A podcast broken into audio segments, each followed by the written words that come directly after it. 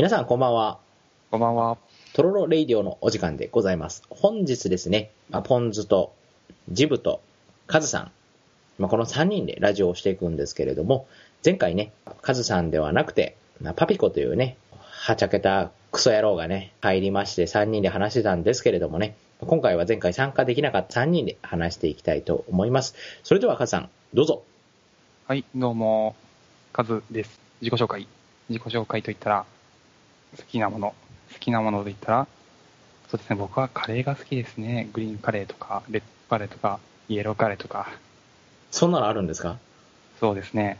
もう今日とかね、第4のカレー。何カレーだっけ？第4のまあカレー、まあそれは置いときましょえ、それあるの？本当に。う。いや、あるよ。なんだったっけね、名前。まあ、また分かったか来らさ、分週ぐい。からったよ。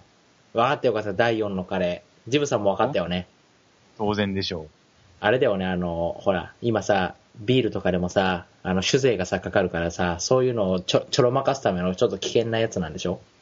あれ？いや、別にカレーに税金はかかってないと思うんですが、でも、香辛料、香辛料ですね。昔は香辛料がすごく価値があったりなかったり、こんなね、香辛料をたくさん使えるときね、カレー、カレーで。ごめん。まあ、こんなカズさんなんですけど、実はですね、まあ、いろいろ今までやってくれてましたね。まあ、中学生の時にね、ジブさんと、まあ、カズさんと僕でね、よく、まあ、いろんなことをやってたわけなんですよ。まあ、そんな中でね、罰ゲームのね、お菓子覚えてますでしょうか、カズさん。思い出したくなかったことを思い出させてくれますね。あのお菓子を食べてから、何年か経ってもあれを超えるお菓子を作ることができないっていうね。あれはちょっと、方向性は間違いすぎだと僕は思ってますが、クラッカーに、何？あの、ただ単にこうさ、調味料、タバスコ、わさび、そのあたりは、まあ僕的にはまだ許容範囲でした。でしたが、あの、歯磨き粉は多分食べ物ではないし、ガムはあの、クラッカーに合わせては絶対ダメなものだと僕は思うんですが、そのあたり、あの、君たち反省してますか？う。非常に申し訳なかったと、心からの謝罪をいたします。はい。いやでも、でもね、すごかったよね。カズさんがあんなにさ、顔を真っ赤にしてさ、トイレに駆け込んだの初めて見たよ。本当さあ、あれ、あの時だけはもう、今まで何回も何回もとんでもないものを食べさせられてきましたが、あそこまでひどいのは初めてでしたね。あれを、あれ以来ですね、カズさんにね、たまにあジブさんが地元に戻ってきた時に、3人で集まって、そういうものを出したりしてもね、カズさんはね、期待以下の反応しかしないからね。あれほどひどいものを食べさせられたからね、もう、その後の反応、そうだね、まあ次回はですね、また会った時に、さらに上回るものをね、あの、君、反省しない。歯磨き粉はさ、ほら、まだ食おうと思えば食えるじゃない？そもそもさ、口に入れちゃいけないものをさ、入れれ、入れてもいいのかなってね。いや、あの、それはやめてほしいんですが、じゃあ今何パッと思何思いついたレレシピがあるのよ。はい。まあ今時期寒いじゃない？だいたいどこのさ、ご家庭にもファンヒーターってあるじゃない？あの、嫌な予感しかしないんですよ。あまずよ、クラッカーの上によ、ここはまあ、はいはい優しくね、クリームチーズを塗りまして、わさびを入れまして、ねからしを入れまして、うんうんうん。あの、タバスコかけましてね、歯磨き粉を入れまして、まあそこからですね、まあちょっとね、アクセントでね、あの、夏目とかをね、そのまま入れてね、で、そこから、そうですね、ここは難しいんですけど、まあビニビニールをかぶせてね、バーナーで炙ってね、ちょっと軽く溶かしてあげてね、そこから豆乳のね、オイル漬けにしてね、そうですね、かけるんじゃなくて、豆乳につけて染み込んだところでお出しするっていうね。あの、あの、あのですね、それ、とてももう残念ながら料理ではなくなってると思うんですが、あの、多分錬金術とかを君やろうとしてるんですよね。ビ あの、揮発性が高いから。あ、あなるなるほどな。なるほどじゃないですね。揮発性ってさ、多分、あの、料理中の人にも危害が及ぶのではないかと。そうだね、火器厳禁だよ。火器を、火器が近くにあるとね、火事になる恐れがありますから。またジブさんが帰ってきた時にね、そんなことをやって収録できたらなと思ってますので。あ、あはい。なんか初めてご自自分が帰ってこなければいいのにと。思ってしまうんですが。カズさんは今年の抱負とかはないんですか？あ、今年の抱負ですね。はい、今年の抱負ありますよ、もちろん。あのですね、僕の今年の抱負、聞いて驚かないでくださいよ。おあと、身長を7センチ伸ばす。ちょっと無理じゃない？え？いやいやいやだって、の身長ってさ、の伸ばす、伸ばそうと思って伸びるもんじゃないでしょ？いや、それは、あの、努力次第じゃないですか？でも、でもさ、1年でさ、その、7センチ伸ばそうと思ったらよ、並大抵の努力じゃ無理ですよ。いやいやいや、それはもう、あの、頑張っちゃいますよ、僕。はい、どうやって伸ばすんですか？あれですよね、やっぱあの、骨といったらカルシウムですよね。はい。もう、もちろん、あの、牛乳毎日1本ぐらい飲めばいいんじゃないですか？あと、カルシウム、魚？魚魚の骨？丸かじり？おおあと、にチーズ？ヨーグルト？そういう系のものを食べまくればきっと。でも、お母さん、そんなに身身長伸ばしてどうするの？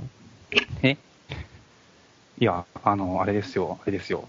実はですね、あの、この前、みんなで、いろんな人と会った時に、一人、とても身長が伸びた子がいたんですね。その子さ、昔、中学校の時、一番背がみんなの中で低くて、なんか僕はその人をちょっと見下していたんですが、今となってはもう逆に僕が見上げないといけないような状況に。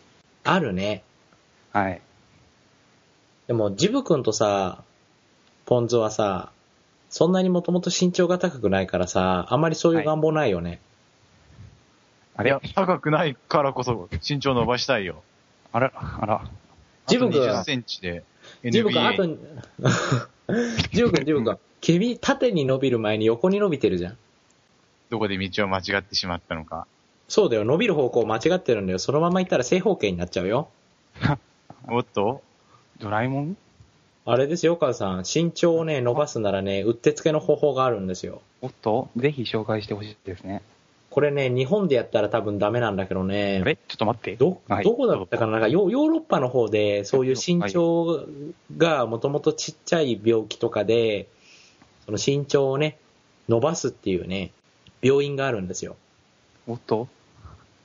骨はですね、砕けてもですね、再生するんですよ。あ、はい。はい。そしてですね、再生をするときにですね、若干成長するんですね。は、あ、そうですね。だからですね、そこの病院ではね、ボルト、ボルトじゃないな、なんか、く、釘みたいなので、そのわざと骨を骨折させて、そこから肉を貫いてボルトなので矯正しながら骨をね、再生しながら伸ばしていくっていうね。それで一応伸びるらしいよ。あ、あ、あはい。ど、どうも、ありがとうございます。それだったら7センチ楽勝ですよ、カズさん。あの、なんかさっきから僕の扱いひどくないですかね？なんか、なんか、とりあえず痛め見やす見見させようとしていませんか？皆さん。そうですね。でも、なでも、カズさん、カズさん、でもね、はい。ジブさんはよ、今年のよ、抱負が達成できなかったら、もう頭も丸刈りにして50分間の謝罪会見を開くっていうぐらいの意気込みなのよ。いや、ま、あ待って。俺、初、初耳だよ。大変です、ね。まだ丸刈り聞いてないよ。うん。もう断髪式をですね、ライブ中継かなんかで流しながら丸刈りにするっていうね、そういうお約束をしてますから。じゃあ、してないですちゃんと。バリカン用意しておきますね。脅したしダメだわ。だからカズさんもね、それぐらいの勢いでね、やっていくと、自然的にその骨折に導かれるわけよ。まあ、お医者さんにやってもらうのは国外じゃ難しいから自分でやればいいんじゃないかなとね。あれ？あ、うん。なるほどね。自分でこうね、骨を折って、ボルトで。いやいやいや、ちょっと待ってくださいよ。でも多分それ、あの、数ヶ月単位で寝たきりの生活を送らないといけない感じですよね。そうだね。うん、とりあえず、あの、休み全部潰れますよね、春休み。そう、しかも春か。死ぬ可能性があるのと確実にちゃんとまっすぐ伸びる保証がないっていうね。もうなんか、ハイリスク、ハイリ、リターンは、ハイリターン？リターンはそんなにないかもしれないね。ハイリスク、ローリターンですよ。どこまであの、僕身長伸ばしたいんですか？いや、伸ばしたいってさっき言いましたけどね。まあでも世の中にはね、まあそんなこともありますよってところで、ジブさん、オープニングの方をお願いします。トロロレイディオ。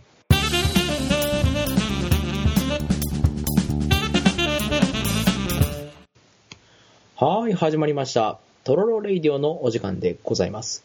本日のお相手を務めさせていただきますのは、ポンズと、ジブと、数です。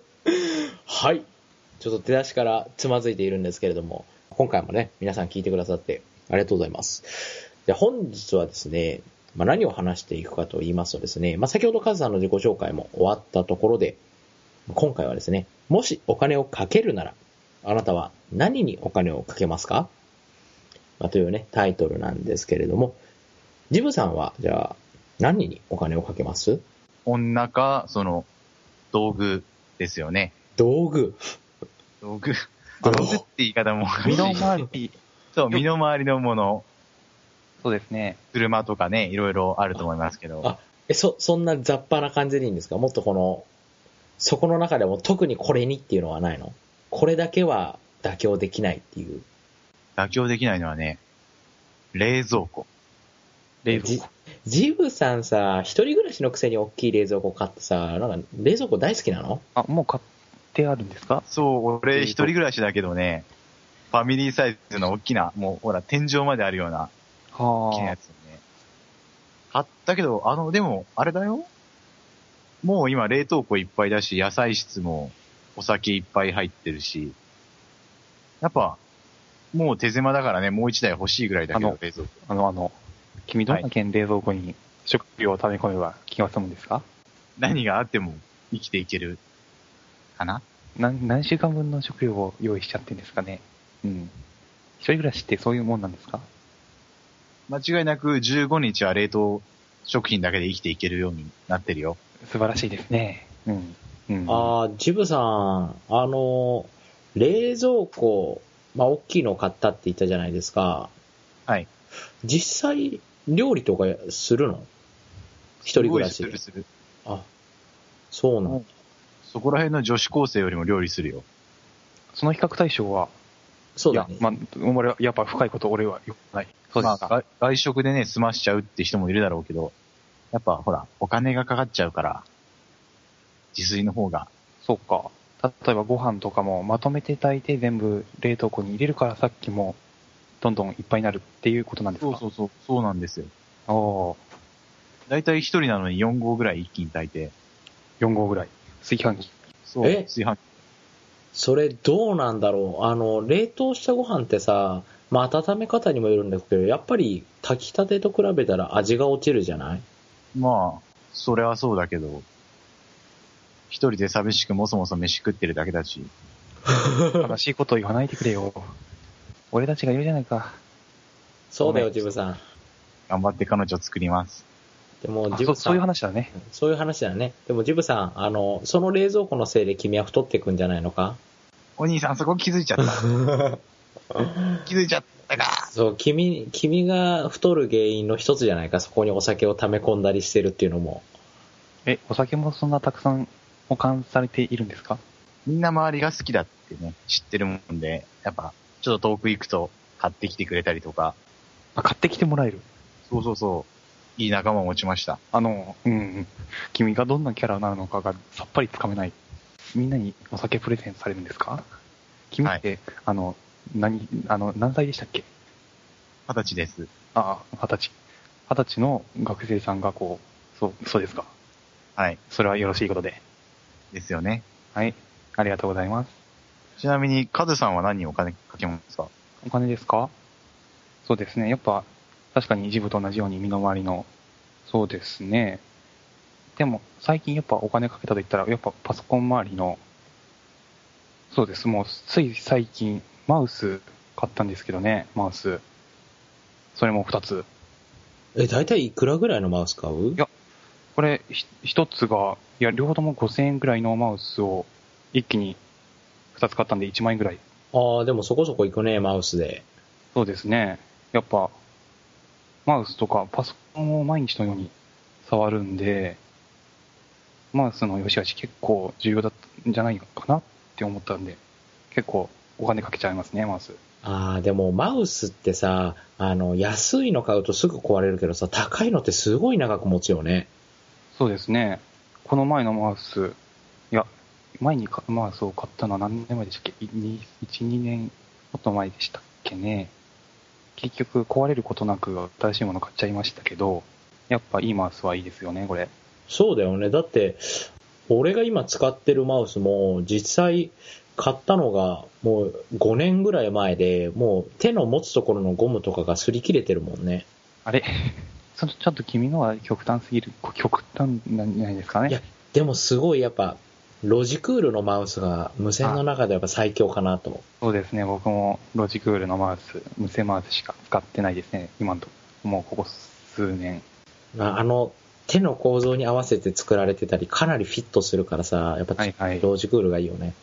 そうですね、最初買った時、なんか見た目、なんでこんな変な形をしてるんだろうって思わされますけど、やっぱこれ、考えられて作られてるんですよね。そうだよ。今今でこそさ、他のメーカーもさ、ああいうの出してきたけど、あの頃のあのマウスのか手にフィットする変わったデザインってなかったもんね。そうですね、マウスって言ったらなんかもう、左右対称でなんか変なカーブを描いてる、ただそれだけっていうものばっかだったのに、その中で輝いてましたね、ロジクール。そうなんだよ。ああ、でもマウスか。マウスにお金かけるか。はい。マウスの相棒のマウスパッドにはお金かけないんですか？え？マウスパッドですか？マウスパッドってそんなにお金かける、かけて変わるかな？今、やっぱいろいろ出てるじゃないですか。その、手首のとこにクッションがついてるやつ。ああ、なるほど。そういったのにはかけないんですか？そうですね、今のところマウスパッドにかけてないですね。机が、ただパソコンを使うだけじゃなくて、その上で勉強とかノートを置いて文字書いたりするんで、マウスパッドあるとちょっと邪魔なんですよね。膨らみが2つあるマウスパッドとか。あれ？まああれで？あの、この話の流れでそっち行くんですか？持ってたら面白いなって思うじゃん。なるほどね。なるほど。じゃあまあ、カズさんは、まあマウス、まあマウスだね。まあパソコンの USB の、そんなにマウスが好きなら、パソコンの USB をですね、まあ数が限りがありますから、まあまずは、なんだっけあの USB のさ、ハブ？ハブハブ、ハブをたくさんつけて、机がもうマウスだらけになるぐらいマウスを買えばいいよ。いやいやいやいや、いやいやいや。でも 今確かロジクール、ハブなんて使わなくても、一つのうん。無線のやつをパソコン本体に USB でつなげば、いくつか同時に無線使えるみたいなやつが確かおうすごいね。画期的じゃん。基本今そうですよ。でもさ、いくつか使えるって言ったってさ、いくつか使わないけどね。まあ普通使いませんけどね。そもそも、あの、パソコン自体がマウス2つ対応してないですから。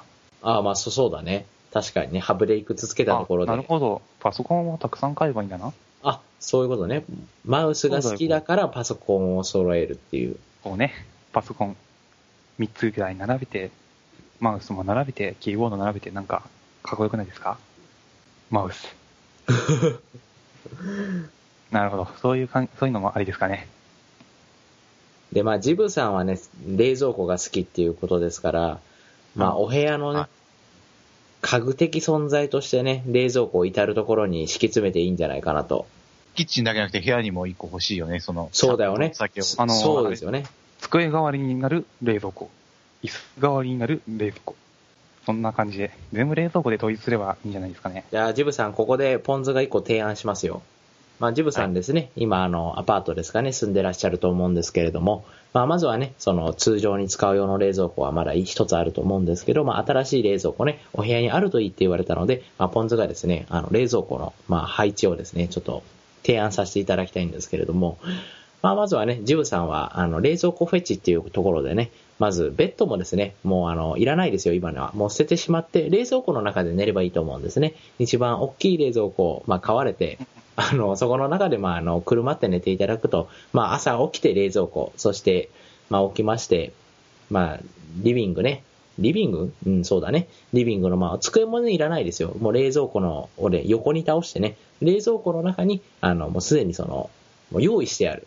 なご飯何が？ご飯がですよ。はいどうでしょいや、どうでしょうって。冷蔵庫の中に寝て、その朝起きれなくなってるとか、そんなのはないですか？大丈夫ですか？うそうですね。まあ、空気はあんまり循環しないかもしれないね。チルドされちゃってるかもしれないね、ジブさん。却下で。まあでも冷蔵庫ね、そうだね、意外とね、大きい方が便利ですからね。使わないだろう、使わないだろうと思っても、なんだかんだ使うからね。もうどうせなら、業務用の冷蔵庫買っちゃえばいいんじゃないですか。アパートだと、キッチンのスペース的問題が、ああ、置けないんですか？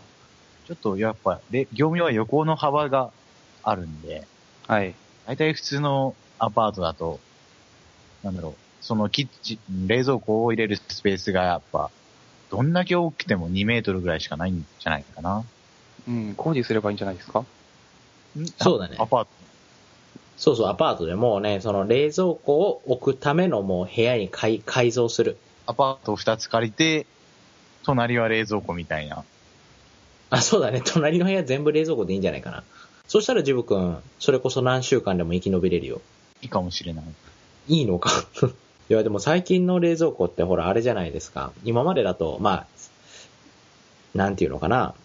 ただその、外に出しとくよりも、まあ中に出しといて、まあ保存状態を良くするとか、そういうものだとか、冷えたりだとかっていうのがあるけど、最近のやつはシャーベットが作れたりとかさ、まああとはなんだろうな、真空チルドとか言って、通常の冷蔵庫よりもさらに酸化を防いで長持ちしますよ、みたいなのがね、出てるんですよ。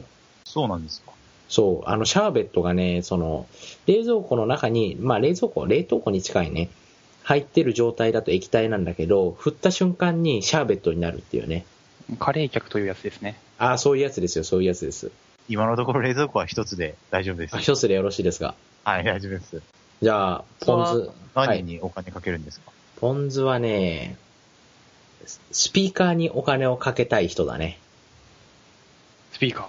そう、あの、まあ、結婚してからやっぱり音楽を聴く機会っていうのはすごい少なくなっちゃったんだけども、やっぱりその音楽を聴くときに少しでもいい音がしたらいいなっていうのがあって、まあ結局今2.1チャンネルの最近買ったスピーカーが一つと変なウッドコーンっていうコンポが一つあるんですよ。そう、コンポはまあ音楽を聴くためかなって思ったんだけど、まあ、その2.1チャンネルの方は、まあ、映画とか、あっちの方で使おうかなとね。うーん、本当はね、本当は濃いっていうスピーカーが欲しいんですよ。濃い。そうないですか？すごいマイナーなんだよ。はい。あの、もともと音響っていう、音響っていう会社知ってます？いえいえ。ジブさんどうですか？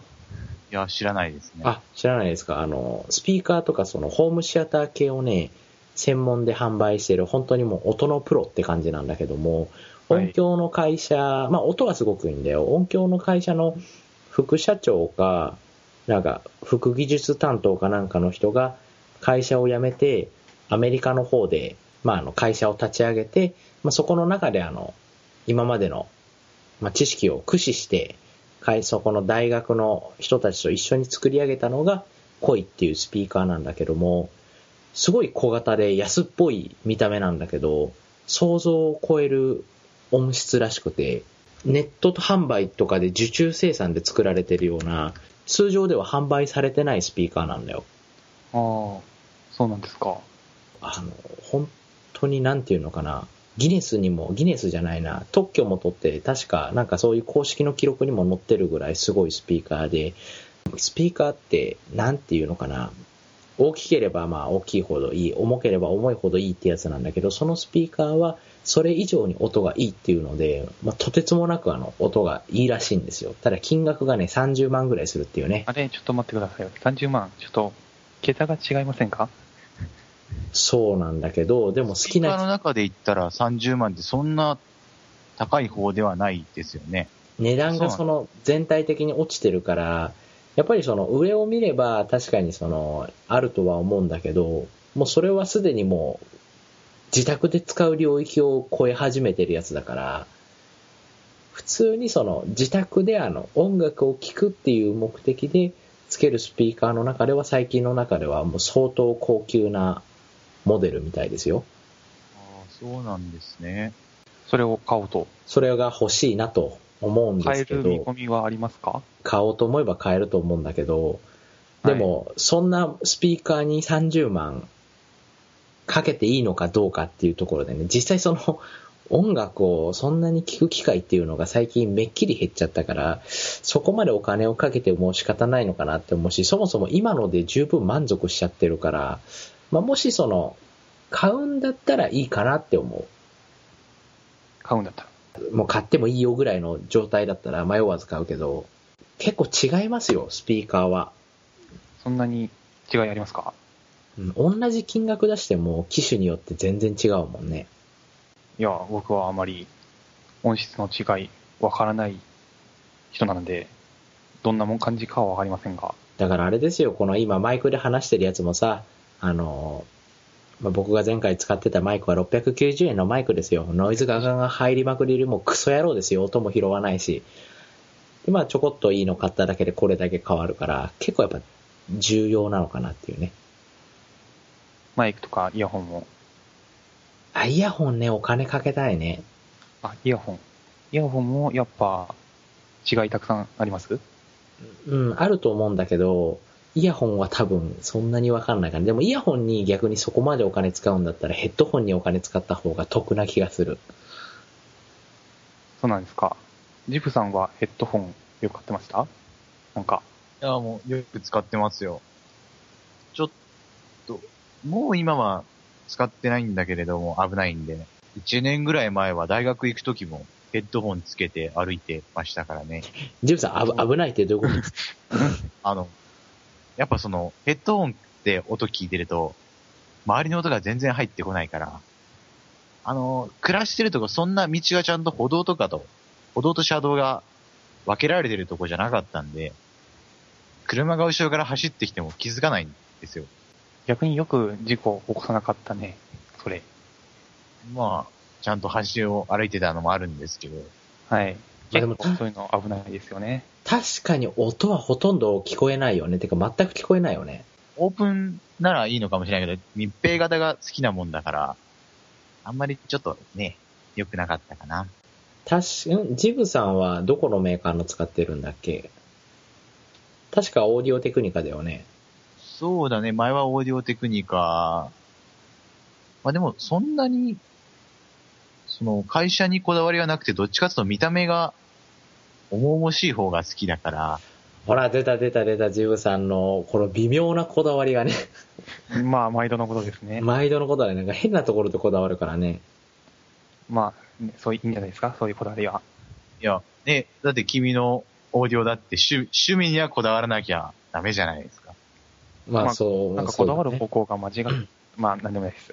そうだよ。ジブさんはね、こだわるところが間違ってるんだよ。その見た目だとかね、あの、腕組みのしやすさとかね、おかしいんだよ、ちょっと。腕組みのしやすさ出ましたね。つい最近のですが。誰が腕組みのしやすさでスーツ選ぶんですか？聞いたことないですよ。腕組みのしやすいスーツ、6万、まあ、買っちゃいました。本当にし、もう店員さんもタジタジだよ。そんなの聞かれたことないから多分わかんないよ。20着ぐらい試着しました。ほんとね、20着。とんでもないよ、本当に。どんな危険こだわってんだよ、と。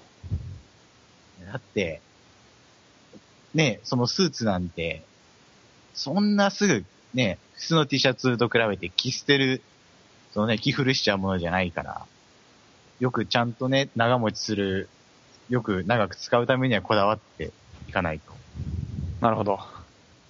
で、ちなみに、あの、この前買ったというロングコートは、それは、同じブランドのやつを、まあ、揃えて、まあ、ロングコートをまあ、そんなロンロングだったかって言われると、あれなんだけど。じゃあ、ショートコートなんだね、ジブさん。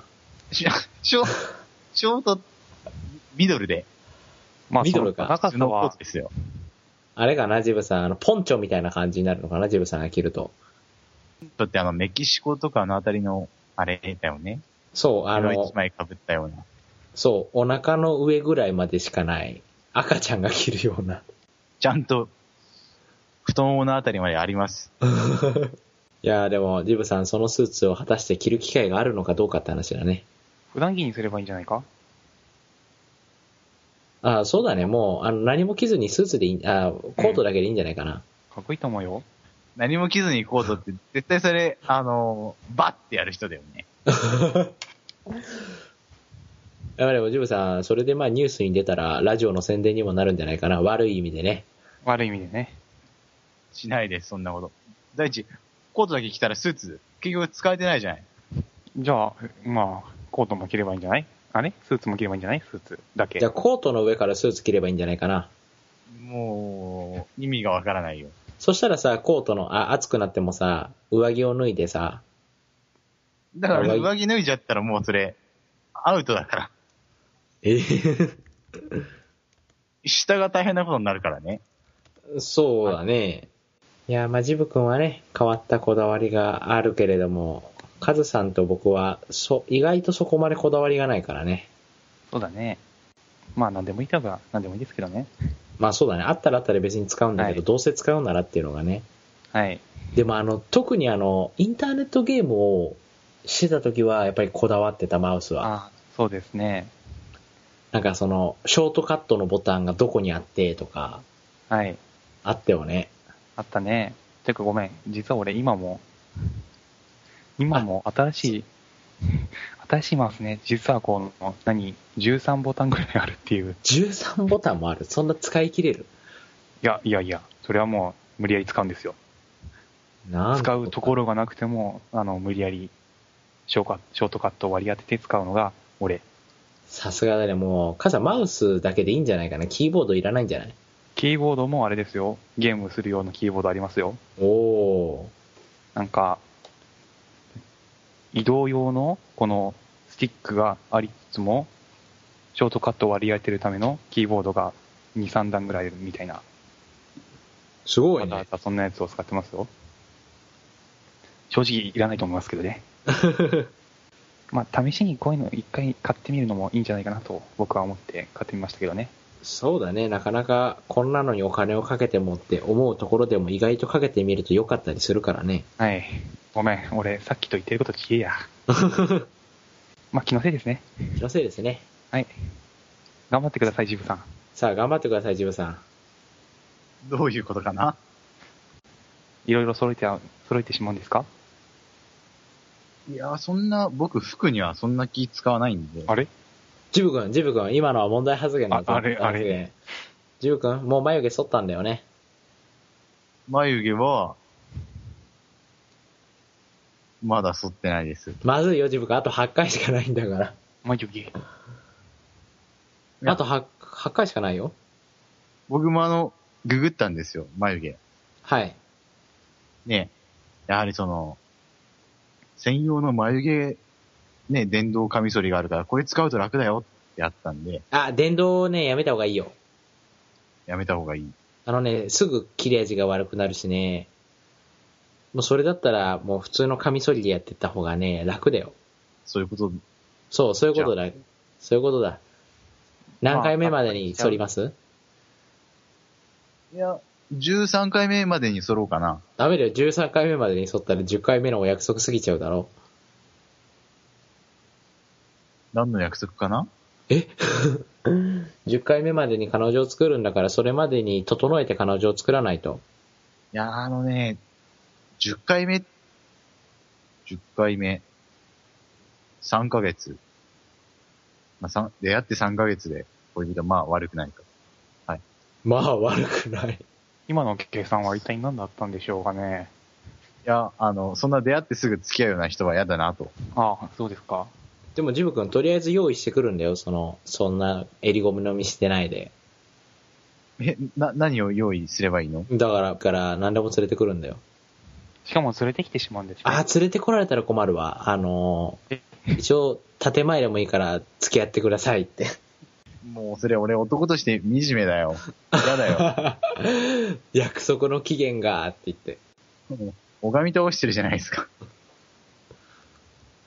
というわけで、ジブさん、第3回目までに反りましょう。もう次ですね。次ですよ。はい。あ期待してます。はい、頑張ります。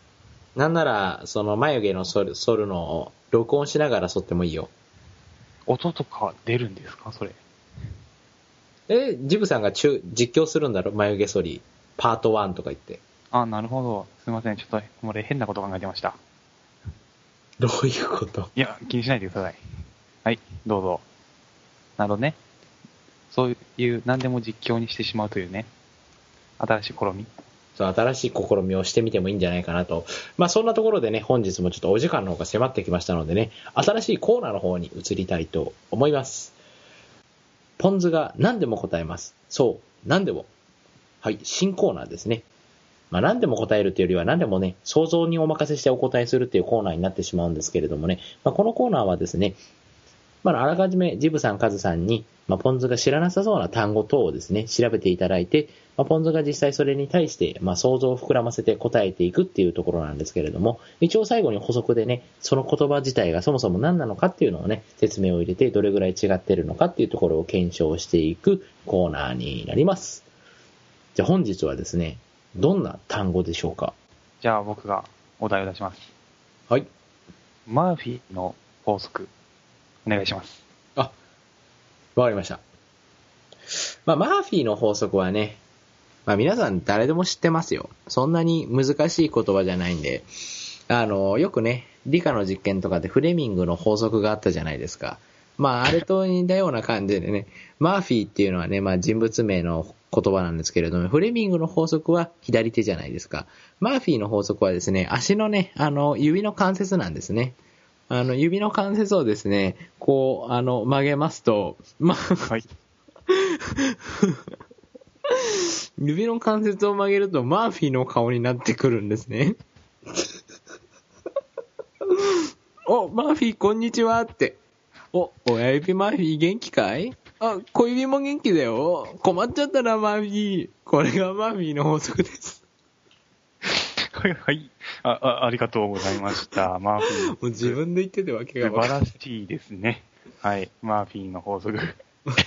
えっと、えっと、実際には、あの、あれですよね、マーフィーの法則と言いつつも、マーフィーさんが言った、あの、教訓みたいなものを集めたあ、この、のことなんですね。あ、じゃあ、親指マーフィーとかじゃないわけですね。そうですね。